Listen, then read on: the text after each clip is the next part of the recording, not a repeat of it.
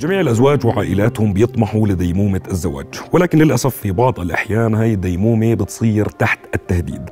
الأمر اللي بيؤدي أحيانا للطلاق ولكن مش كل حالات الطلاق بتصير بيسر وسهولة. بعض حالات الطلاق للأسف بتصير معقدة وصعبة على جميع الأطراف. أثناء الطلاق وما بعد الطلاق. بين قوسين. رؤيا بودكاست.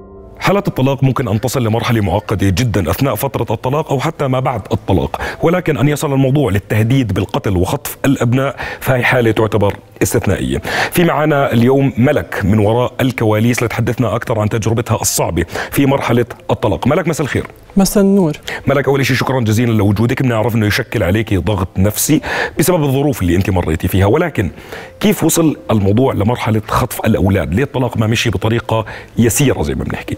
أه بوجود مشاكل كثير خصوصا في مطالبات مالية كانت بيني وبين أه طليقي. أه فاضطريت أن أرفع عليه مجموعة من القضايا. بتعرف يعني عشان أقدر أحصل على الأموال وعلى الأشياء اللي أنا بدي إياها منه.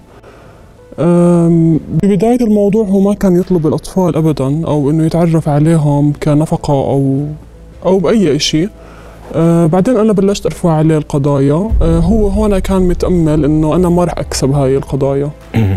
أه كسبت القضايا والقضية المالية وبعدين رفعت عليه نفقة للأطفال ونفقة لإلي وشقاق والنزاع. هون صار يحس حاله إنه هو بده يضغط علي عن طريق الأطفال خصوصا إنه هو بيعرف إنه أنا كثير متعلق بأطفالي.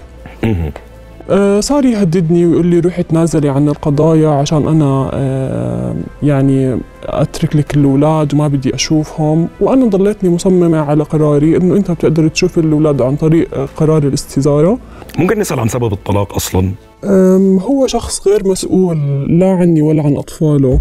بخصوص ال ال يعني الفلوس يعني لو بدنا نحكي إنه هو كان دائما ياخذ مني مبالغ وأنا ما أعرف وين المبالغ تروح وكانت دائما تترتب علي إنه ديون وقروض و... والتزامات وأنا لساتني بداية عمري يعني. وكنت دائما أضلني أحكي إنه أنا لأ بدي أعطي عشان إحنا نحاول إنه نبني حياتنا مع بعض. بعدين وصلت لمرحلة إنه أنا عم بعطي بس إنه ما في مقابل. لما نوصل لمرحلة خطف الأولاد إيش اللي صار بالضبط؟ تفاصيل خطف الأولاد. آه هو كان يضل يهدد آه بصراحة أطفالي وكانوا يرجعوا عندي من لما ياخذهم هو يوم بالأسبوع كان ياخذهم كان يضلهم يرجعوا لي. أطفالي يقولوا لي إنه هو آه بابا بده ياخذنا وما يرجع لنا إياك ما, ما نرجع عندك بابا رح يقتلك بابا رح يحبسك. وأنا أضلني أحكي لهم إنه لأ هذا الحكي ما رح يصير لأنه بابا هو بس عم بحكي لكم هيك بمزح معكم.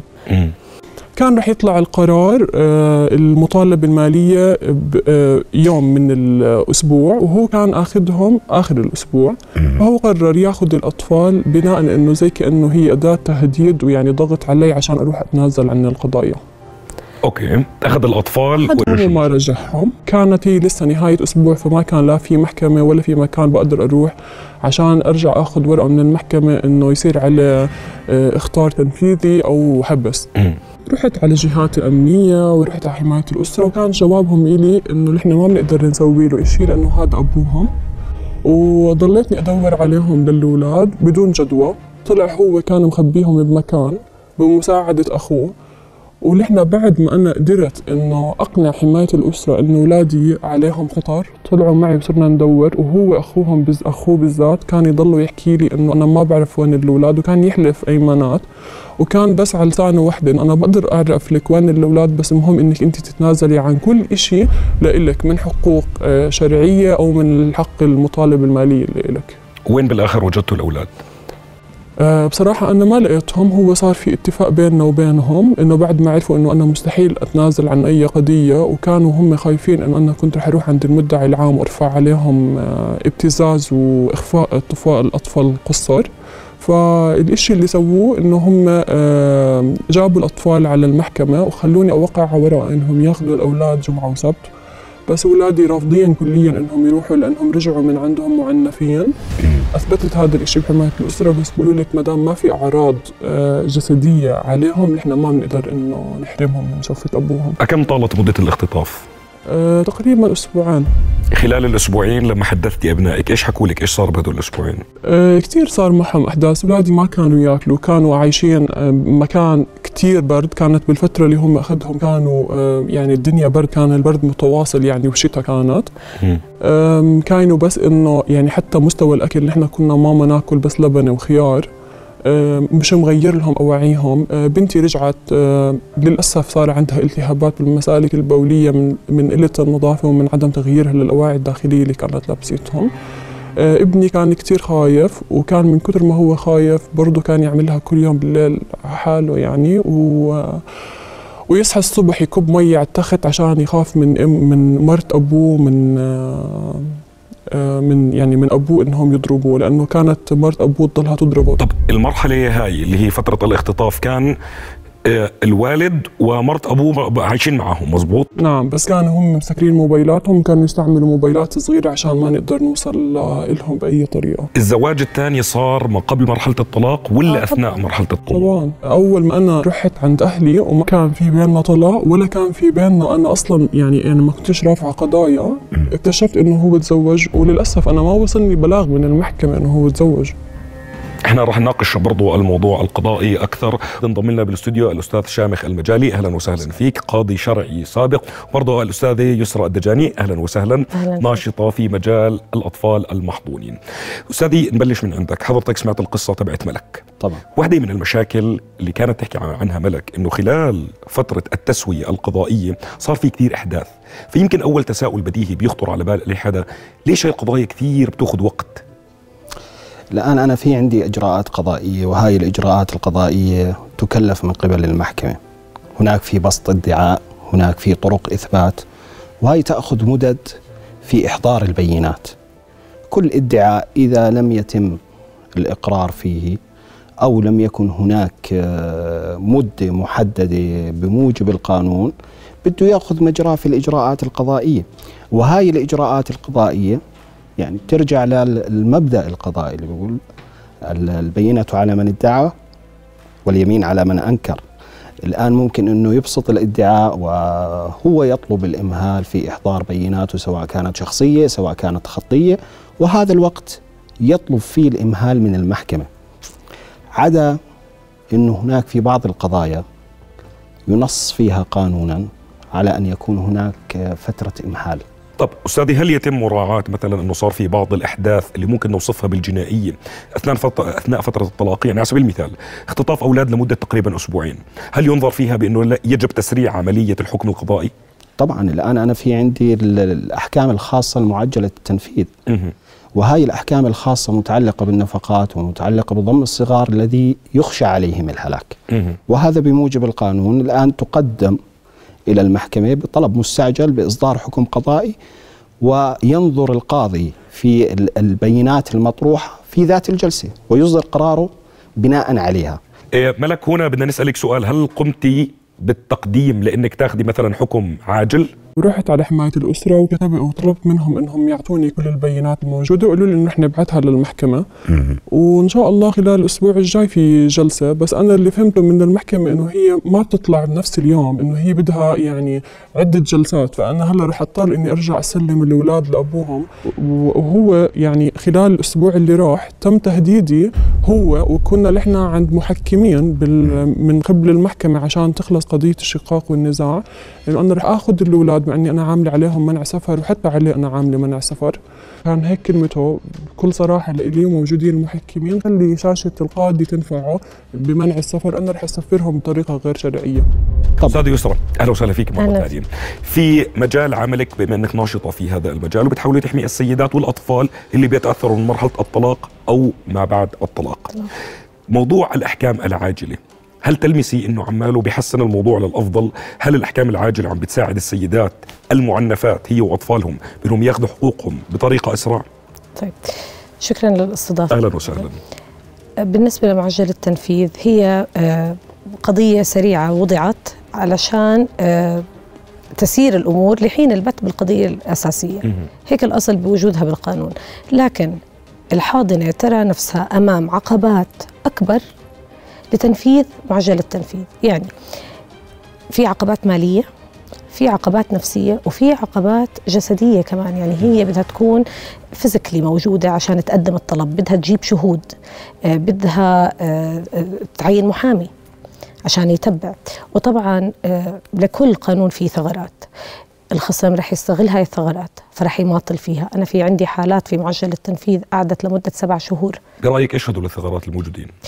مثل ممكن يجي الخصم يطعن بالمحامي تبع مهم. فتروح للاستئناف لتوصل للاستئناف وينظر فيها الاستئناف وترجع.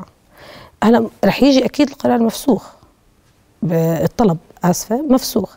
لكن هاي المدة مين المتضرر منها؟ أكيد ال- المتضرر هو اللي رافع القضية اللي هي السيد اللي هي السيد. بدي أرجع لجزئية حكيت عنها اللي هو الموضوع المادي. إيش الأضرار المادية اللي بتصير بهاي الفترة غير تكاليف المحاماة؟ طيب هلا بدها تعين محامي بدها تدفع. بدها ترسم طلب بدها تدفع. بدها ت... بده يجي خبراء يعين خبراء خصوصا بالنفقات عم نحكي بدها تدفع لهم. هلأ في أتعاب ترد يعني أتعاب القضية وأتعاب الخبراء وأتعاب المحامي حتى تسجل لكن إمتى؟ و- وما هي قيمة هاي الأتعاب؟ بالنسبة لموضوع النفقة وبمجال انت احتكاكك في السيدات هدول هل حسيتي موضوع النفقة المبلغ المخصص للنفقة هو مبلغ ممكن يصير في عليه بعض الجدل؟ طبعا. أصل القانون بيحكي إنه على حسب حاله. على حسب حال الولي أو. المكلف بالإنفاق. لما بنيجي عند الخبراء في آه، ضوابط معينة عمالها بتمنع الخبراء من أنهم فعلا يقرروا حسب حاله. أولا انتخاب الخبيرين. المواد واضحة بالقانون بقول لك خبيرين من ذوي الخبرة ويكونوا عدل. قرارات يعني خبرتهم آه، يتصفوا بالعدل. خلينا نحكي. لما أنا أجيب خبير محامي وبده يخبر عن دكتور هلأ أنا كشوفات بنكية ممكن قراءتها بالنسبة للمحامي. لكن كيف رح يقدر يقدر هذا المحامي؟ متوسط دخل العيادة. بالضبط. كشفية. الكشفية مسجلة بالنقابة. طب مش ممكن هون نرجع لكشوفات النقابة؟ أو تسعيرة النقابة؟ حتى لو لأنه في دكاترة بيكون يعني تسعيرة النقابة خمس دنانير. مين في هلأ؟ دكتور بيقبل إنه يكشف على طفل خمس دنانير. أنا عشان أروح أثبت إنه ابني تعرض للاعتداء فرضا بوقت المشاهدة. مبدئيا أنا كأم ما رح أفكر إني على طول أتوجه على أقرب مركز أمني. رح أشوف ابني إنه في كدمات أو في ردود أو خلينا نحكي طفح جلدي نتيجة الإهمال بدي أروح على دكتور. حتى بالعيادات خلينا نحكي المستوصفات الحكومية بدي أقل شيء أدفع الخمس دنانير. عشان يكون في إمكانية. عشان يكون في لا امكان تشفي. بدي آخذ هذا الط... بدي آخذ هذا التقرير. بدي أروح لحماية الأسرة.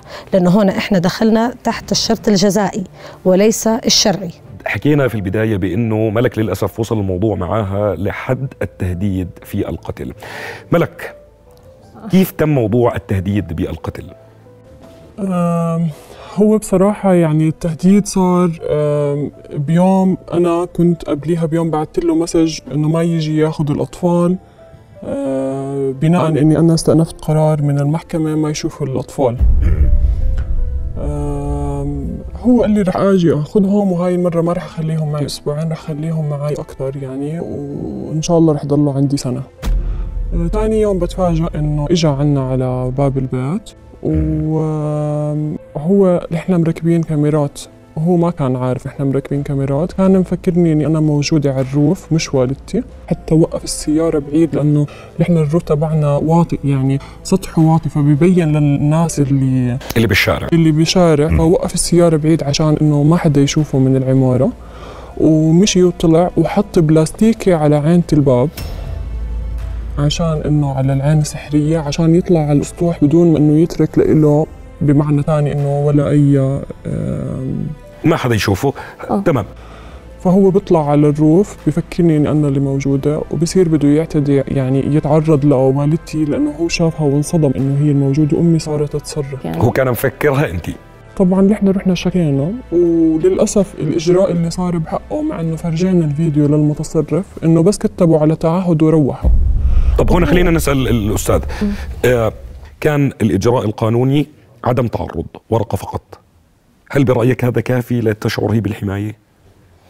طبعا هلا الجهة اللي أنا توجهت لها شو كانت الجهة؟ هل هي جهة قضائية؟ مشان أنا أسجل شكوى رسمية. أنت بالك لمين توجهتي؟ عند المتصرف. الآن إذا كان هناك في تهديد وهي حست أنه هناك في تهديد بالقتل الأصل أنها تلجأ إلى المركز الأمني. هلا مالك بتحكي إنها لجأت للمركز الأمني. تمام. الآن ال- ال- شو شو الإجراء اللي سووه المركز الأمني؟ طيب ملك هلأ الأستاذ بيحكي لك إنه كان لازم تتوجهي للمركز الأمني أنت حكيت لنا توجهت للمركز الأمني. المتصرف حولني على المركز الأمني وقدمت شكوى. أنا ووالدتي بالمركز الأمني كل التفاصيل. تمام. معنا. بعديها إيش صار؟ مين اللي ك... ك... مين اللي الجهة اللي كتبته عدم تعرض؟ ولا شيء هم الشرطة نادوه ووقعوه آه، كتبوه أعطوه أخذوا أق- أقواله. وبس المتصرف اكتفى إنه يخليه يكتب على تعهد. فهي كان يتوجب عليها أنها تتوجه للمدعي العام وتقدم ب للمركز الأمني بداية. ومن ثم يجري ال- ال- التكييف وبناء على تحقيقات المركز الأمني البحث الجنائي الأمن الوقائي يتم التنسيب إلى المدعي العام أو هي تملك الخيار أنها تلجأ للمدعي العام مباشرة. طب إذا ملك أنت بتخيل التصرف بناء على نصيحة الأستاذ بأنك تتوجه للمركز الأمني وتحول قضيتك إلى المدعي العام أو تتوجه للمدعي العام مباشرة. بس هي لما أنا أتحول للمدعي العام هي رح تصفي إنه جلسات وهاي الجلسات رح تاخذ مدة زمنية طويلة. يعني نحن لما توجهنا عند المتصرف إنه هو تعهد لأنه نحن صرنا خايفين من أي خطوة أو أنا وأولادي صرنا خايفين من أي خطوة بدي أمشيها بالشارع يكون هو وراي أو يرجع يتعدى علي مرة تانية مع إنه هو كاتب تعهد بحماية الأسرة إنه ما يقرب محل ما أنا ما أكون موجودة.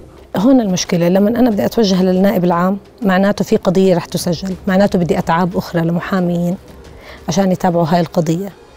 وحتى في هاي الحالات المانع الأدبي ممكن يخلي المدعي القاضي يحكم بغرامة لا تتجاوز ال 25 دينار.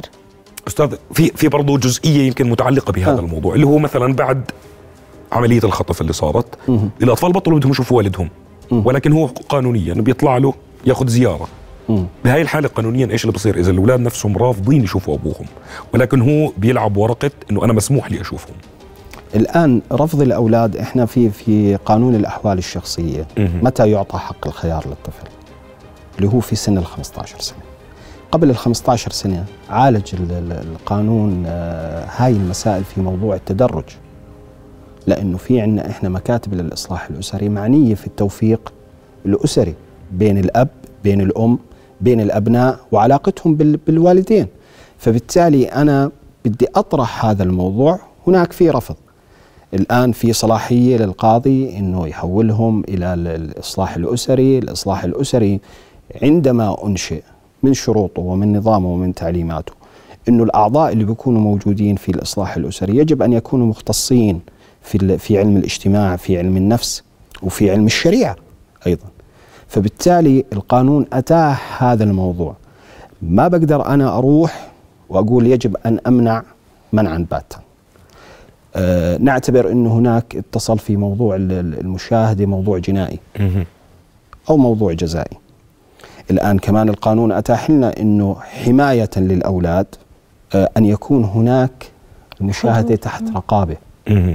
تكون في جمعيات موجودة في وقت تسليم وأن تتم المشاهدة في ذات الجمعية. تمام. بحالة ملك الزواج الثاني آه، ما كان بدون معرفتها تماما ولم يتم إبلاغها.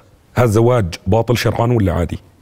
الآن بموجب قانون الأحوال الشخصية لا يستلزم من الزوج الذي يتزوج للمرة الثانية مم. أن يتم آه، إبلاغ زوجته الأولى أن أن يتم أخذ موافقة الزوجة ال- ال- الأولى ولكن لم يتم إبلاغها حتى لكن بعد عقد الزواج مم. بموجب القانون يجب أن يتم تبليغها عن طريق المحكمة هي لم يتم تبليغها هي اكتشفت لحالها صدفة الآن يمكن أن يكون أن التبليغ ما صدر. يمكن أن يكون هناك آه، هو واضع عنوان خاطئ. ممكن إنه يعني في في في آه، في الموضوع الإداري وليس في الموضوع القضائي. شرعا. الزواج باطل ولا لا؟ طبعا لا. طبعا لا. طبعا. تمام. أستاذ يسرى من خلال متابعتي لكتير حالات بتلاقي إنه في تقصير واضح آه، من الطرف اللي عماله بيكون هو اللي يقع عليه الجرم. لكن إيش هو هذا التقصير؟ بحق نفسه. يعني لما الأم هي حاليا حاضنة بدها تشتغل عبين ما يطلع لها نفقة نفقة لصغارها ويطلع لها نفقة المدارس و و و والى هاي. وبدها تعين محاميين وبدها تتابع بالمحاكم. وطبعا أي إجراء بده يتم بدها تدفع عليه. هون بتصير الأم بدها تفاضل بتقول لك أنا هلأ أروح وأرفع قضية على عليه قضية جزائية تكلفني- أختصر الموضوع. ولا أختصر الموضوع ولا يعني فالمشكلة بالتطبيق عندنا إنه غفل هاي الأشياء. هلأ حاول القانون الشرعي بإنه يغطيها بقصة آه، نفقة معجل التنفيذ. لكن زي ما ذكرت سالفا حتى نفقة معجل التنفيذ أنا في عندي حالات بتقعد للخمس وسبع شهور مع أنه هي الأصل فيها أنه يتم البت فيها خلال عشرة أيام لأسبوعين. لكن المماطلة فيها كمان ترهق ال- الحاضنة. مين اللي عم بتضرر هون؟ لبنة المجتمع الطفل. هو أكثر واحد متضرر. طبعا يعني لأنه في حالة شقاق ونزاع بين الطرفين بالضبط. أهم طرفين. فعم بيكون هو ساحة القتال. ب- آه، بموضوع آه، الست آه، ملك بدي أسألها سؤال. ليش مغطية وجهها اليوم؟ ملك الأستاذة يسرى وجهت لك سؤال إنه أنت ليه اليوم مغطي وجهك؟ لأنه أنا مش عم بخلص من المشاكل معاه. يعني هو كل أسبوع أو أسبوعين يعني عم بيعمل لي مشكلة. إذا كان هو أو حدا من أفراد عائلته إشي باتهامات لإلي بينزلوني عند المتصرف آه، أنا حدا عم بشتغل وبدي أضلني محافظة على شغلي عشان هو هذا يعني لإلي ولأولادي. يعني أنا عم بدرس اولادي هو ما قبل يسجل أولادي بمدارس خاصة. النفقة اللي دفعها لأولادي كتير قليلة ما بكفي. وأنا كمان يعني عايشة عند أهلي بس برضه أولادي في لهم مصاريف بدي أصرفهم عليهم. طب مالك بصير أنا بدي أخلي ال- ال-. الختام لإلك صراحة بدنا نسمع شو مطلبك أه بصراحة أنا كثير انصدمت وقت لما أولادي اختفوا. أه بعد أسبوع لتحركوا أه حماية الأسرة بعد ما قعدت عندهم خمس ساعات وأنا أترجى فيهم إن أولادي بخطر وأنا بس بدي أي حدا يعرف لي وين أولادي. فليش يعني ليش الظلم يكون للمرأة؟ يعني فوق ما هي أصلا انظلمت و- وهلأ صار في برقبتها أولاد وهي مش عارفة إيش بدها تسوي. كمان إنه يكون هيك الحكم عليها وهيك إنه روحي دوري على أولادك. ولما رجعوا لي أولادي رجعوا بحاله يرثى لها. في ملك برضو الاستاذه يسرى عندها كمان سؤال سريع. لي أستاذة ملك آه، هل تمت الشكوى عليك من قبل أحد من أهله؟ آه.